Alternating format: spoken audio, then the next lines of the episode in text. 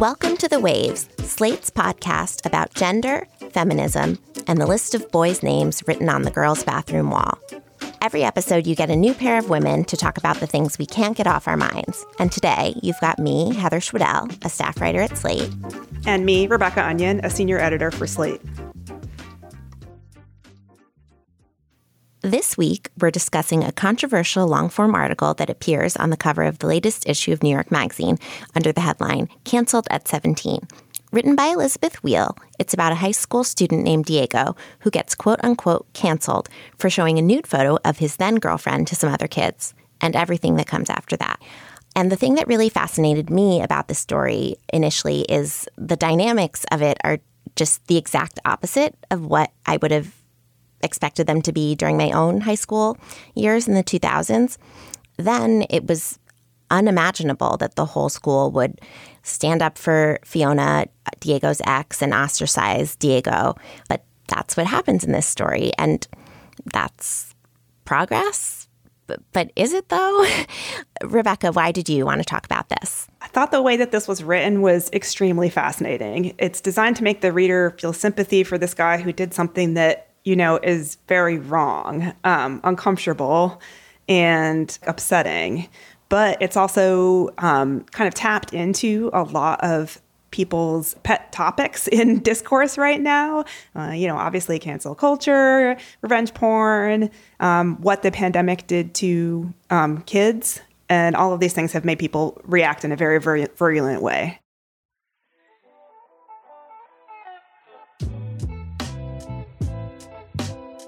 We're going to talk about all of that. We're going to talk about the choice to center the piece around Diego rather than the girl he wronged.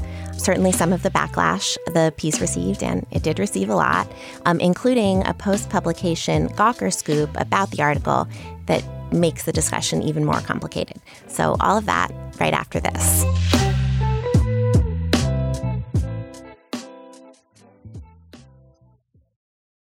Hey, Waves listeners. If you're loving the show and want to hear more, subscribe to our feed. New episodes come out every Thursday morning. While you're there, check out our other episodes too, like last week's episodes about Gone Girl and Roe v. Wade. This episode is brought to you by Visit Williamsburg. In Williamsburg, Virginia, there's never too much of a good thing. Whether you're a foodie, a golfer, a history buff, a shopaholic, an outdoor enthusiast, or a thrill seeker You'll find what you came for here and more. So ask yourself, what is it you want? Discover Williamsburg and plan your trip at visitwilliamsburg.com. Welcome back to The Waves. Now we're going to try to spend some time unpacking the premise of the piece, why it's so grabby, and why it drew so much attention, and why it drew so much criticism, too. So, first, I guess we should specify what it means when we say that Diego was canceled. So, what happened there is that when word got around school of uh, what he did, most of his friends stopped speaking to him. Um, word spread that he was an abuser, and his friends who did still speak to him, they had to do so secretly because they didn't want to be canceled by association. Also, his name appeared on a list of boys to look out for in the girls' bathroom at school. He lost his job. He got very depressed, and so on. So, in this piece, we're getting to see um, cancel culture and Me Too, which have been these hot button topics for a few near- years now for adults. And we're getting to see how they've trickled down into teenagers' lives. Um, and also playing into this is the pandemic and how isolated kids were during it. Um, it was a time when many of them were spending so much time alone, so much time on social media, which can be a place that's very toxic and it's hard to see others as as humans. Um, you can encourage some kind of binary thinking. So I think all of these things combine to paint a picture of a high school environment in the article that's just really unfamiliar to a lot of adults. Yeah, it's interesting because the perspective on social media, which of course is like the idea of how different it is to be a teenager now that there's social media is like endlessly fascinating, I feel like, if you're a person who grew up without it, as both of us are. The way that it's depicted in the article is that while these kids were at home, I think she says it's 18 months that they're out of school. During that 18 months, like a lot of people started reflecting on previous interpersonal situations that had occurred at the school. um, and decided that they d- it didn't sit well with them.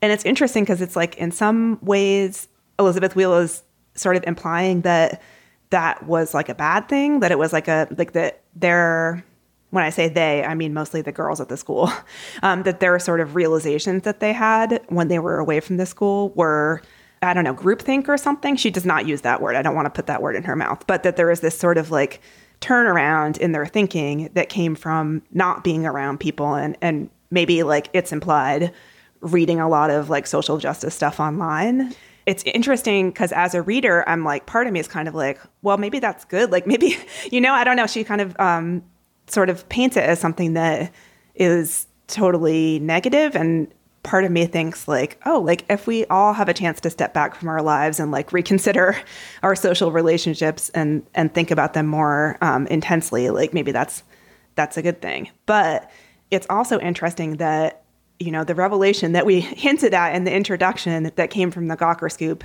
the day before recording this podcast sheds a new light on this yeah, let's get into the revelation. So, Tarpley Hitt, a reporter at Gawker, published a piece in the days after the article came out uh, that revealed that one of the writer Elizabeth Weil's kids had gone to the school that is the focus of the story. I was initially willing to give the writer more of a benefit of doubt than I'm now inclined to. We should note that uh, Weil told the Waves via email I didn't know the subjects personally, and I haven't had a kid in the school in years. There was no personal conflict. This is not a personal story. Gawker is being Gawker. She did confirm, though, that her child's time at school overlapped with Diego's. I was thinking that it's that's not ethical. It's not ethical to write an article about your child's school and not disclose that. We should be clear that she doesn't mention any of this association in the article. Um, and indeed, um, represents the school as a school that could be anywhere in the nation. Tarpley Hitt in before getting the scoop about the association with the child was sort of guessing that this could be a Bay Area school because the schools in the Bay Area, high schools, have had a bunch of um, Title IX related walkouts, like kids protesting cases of abuse at the school that they feel were not handled well, um, kids protesting changes in the Title IX rules. Um, and for you, that changes things quite a bit. I think it just undermines her credibility. I think there's still value in the article, but her not disclosing that, it just makes me question how fairly she's telling this story. And you just mentioned it's a school she knows really well. So, in some way, it's like, oh, why shouldn't she write about a school she knows really well, but you you just have to say that you're doing that.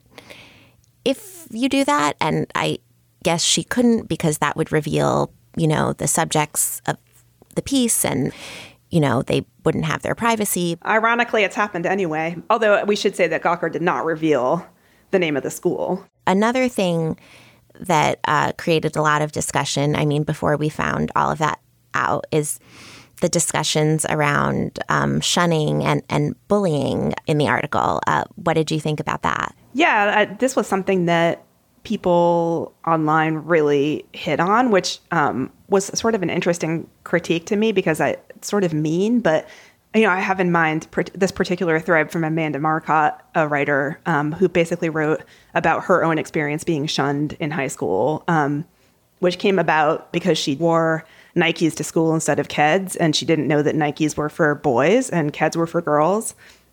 And in her story, that you know that she told in her tweet thread about it, that was sort of like led to her having just basically no friends for the rest of high school. I don't know if it's because a lot of people on Twitter were shunned, but you know, I personally was not shunned, but I saw it happen to a lot of people. Um, so people have these stories in their minds.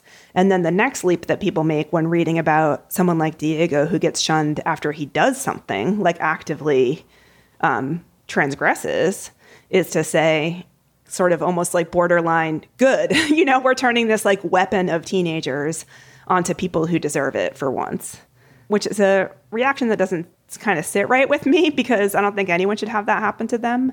But I don't know. Does that a critique have any validity for you?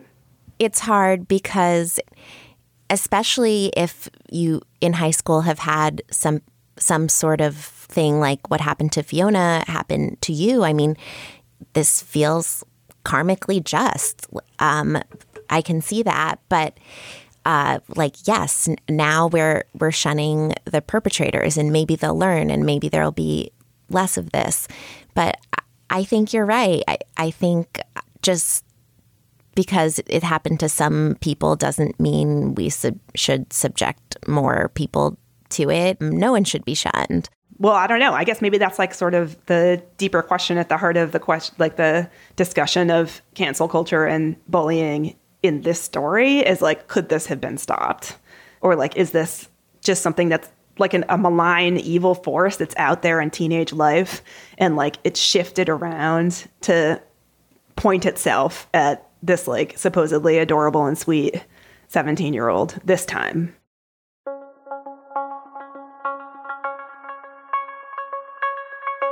We're going to take a break here. And in our next segment, we'll get into some of what the writer says she was trying to do in the piece and whether she achieved that.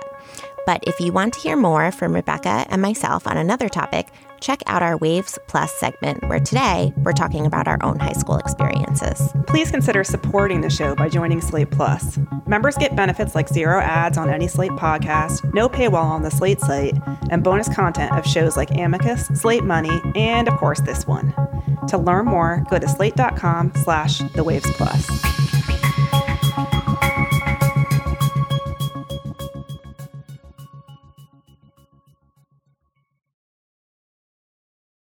This episode is brought to you by Shopify. Forget the frustration of picking commerce platforms when you switch your business to Shopify, the global commerce platform that supercharges your selling wherever you sell. With Shopify, you'll harness the same intuitive features, trusted apps, and powerful analytics used by the world's leading brands. Sign up today for your $1 per month trial period at shopify.com slash tech, all lowercase. That's shopify.com slash tech. This episode is brought to you by Snapple. Welcome to the Snapple Market Auditory Experience. Close your eyes. Imagine you're walking into your neighborhood store. You make your way to the back and reach for your favorite Snapple flavor. You can't wait.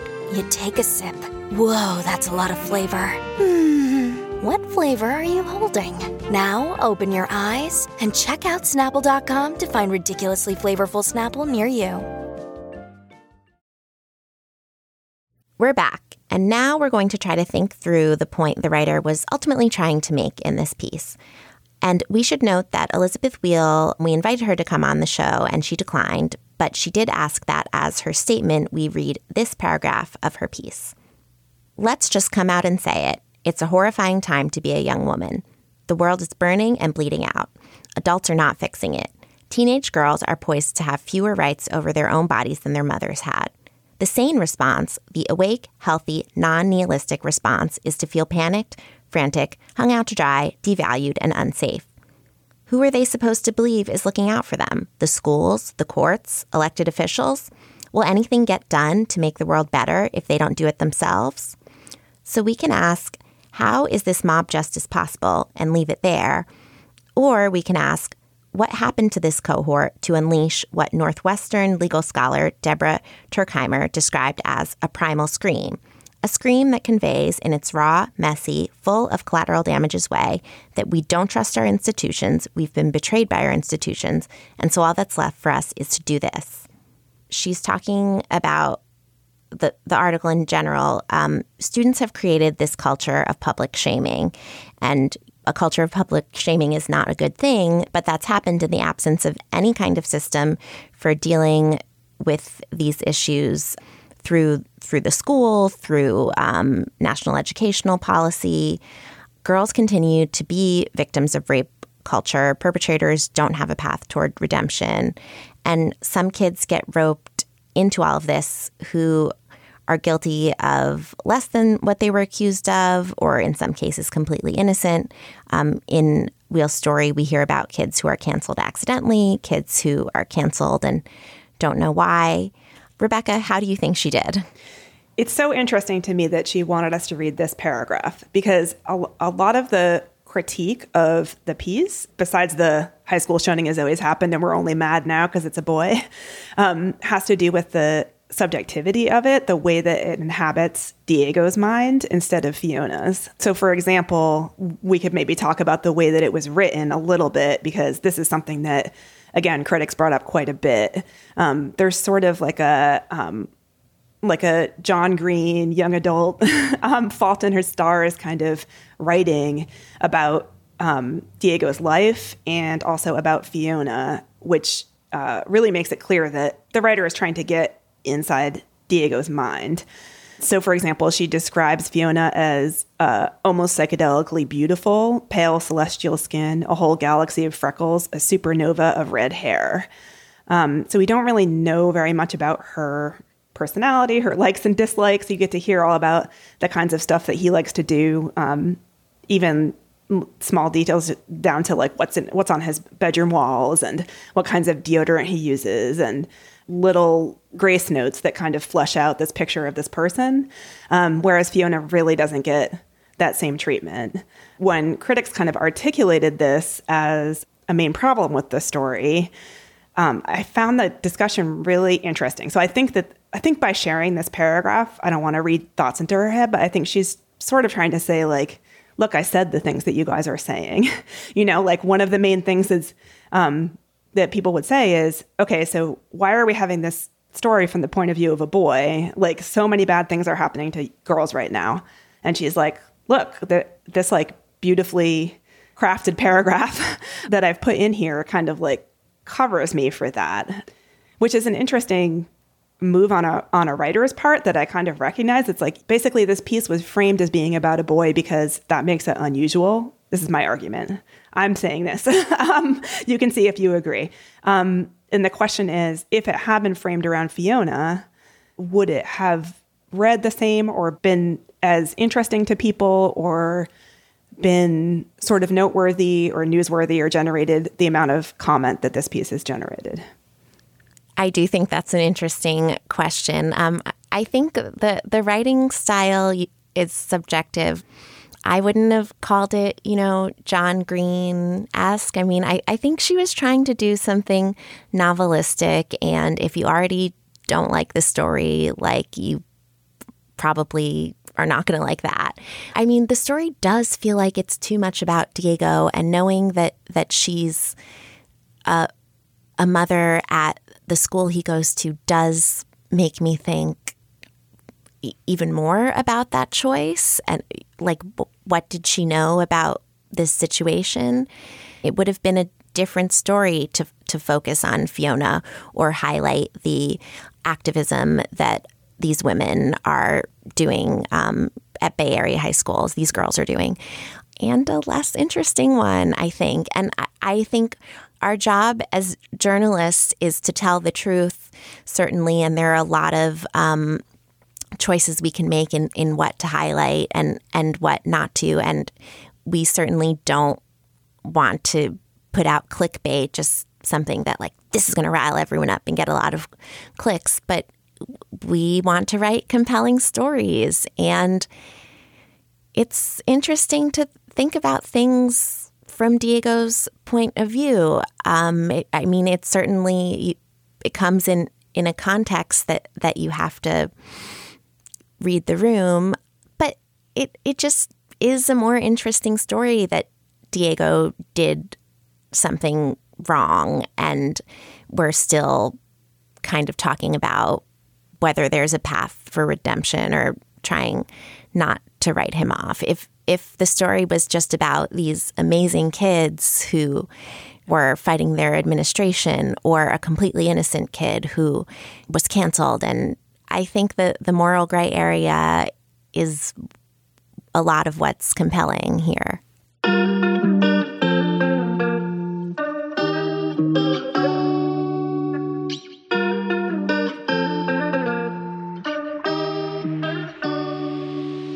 Before we head out, we want to give some recommendations. Rebecca, what are you loving right now? Okay, so I've finally gotten on the boat of what someone on Twitter has called the Sad Astronaut Show. I think that was Kathryn VanArendonk's uh, coining, but uh, um, it's the show For All Mankind, which is on Apple TV Plus. Now, this is a sort of alternate history show about what would have happened if the Soviets got to the moon first, and therefore the Americans felt compelled to continue the space race. So it's like a early 1970s through today show about like a much more ambitious and aggressive American space program. And the reason I'm bringing it up on the waves is that one of the things that happens in the early parts of the first season is that uh, the Soviets put a woman on the moon. And so, in response, Richard Nixon says, We got to get some lady astronauts up there. And so, there's four, and then later on in the seasons, many more um, women who join astronaut corps. And so basically, it's like a core of both women and men who are doing, you know, colonizing the moon and then sort of mining the moon. And now um, I'm partway through season two, and they're sort of um, figuring out what their next step is going to be. It's partially created by Ronald Moore, who created Battlestar Galactica. And it's like romantic and kind of scary sometimes and like suspenseful. And spends a lot of time with its characterizations and their development. And I love it. I can't wait to go home tonight and watch another episode. I don't love space, but when you say romantic, I get a little interested.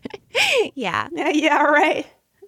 There is a lot of space technology. There's a lot of like, oh, how are we going to get this, you know, coupler to the ship in time for it to be fixed, whatever, like that kind of stuff. So I'll warn you about that, but it is it is fun the other way. Now, what are you what are you going to recommend? I'm also going to recommend a TV show, Amazon Prime's uh, "The Summer I Turned Pretty."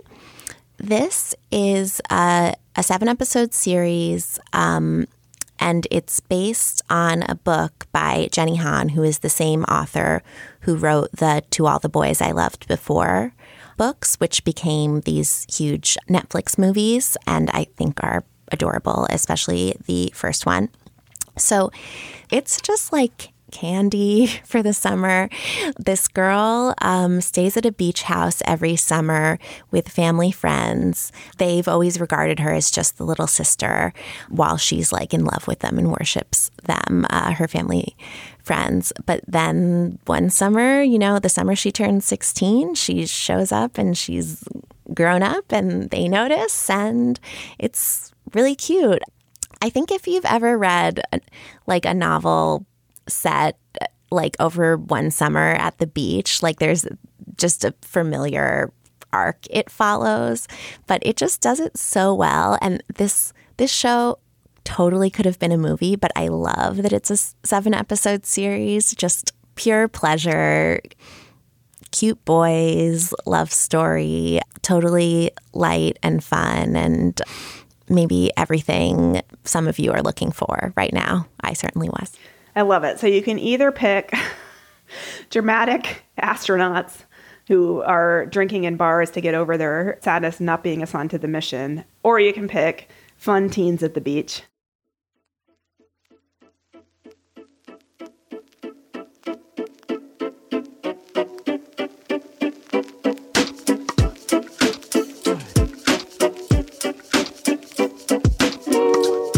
That's our show this week. The Waves is produced by Shana Roth. Shannon Palus is our editorial director. Alicia Montgomery is vice president of audio. We'd love to hear from you.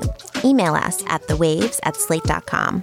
The Waves will be back next week. Different hosts, different topic, same time and place.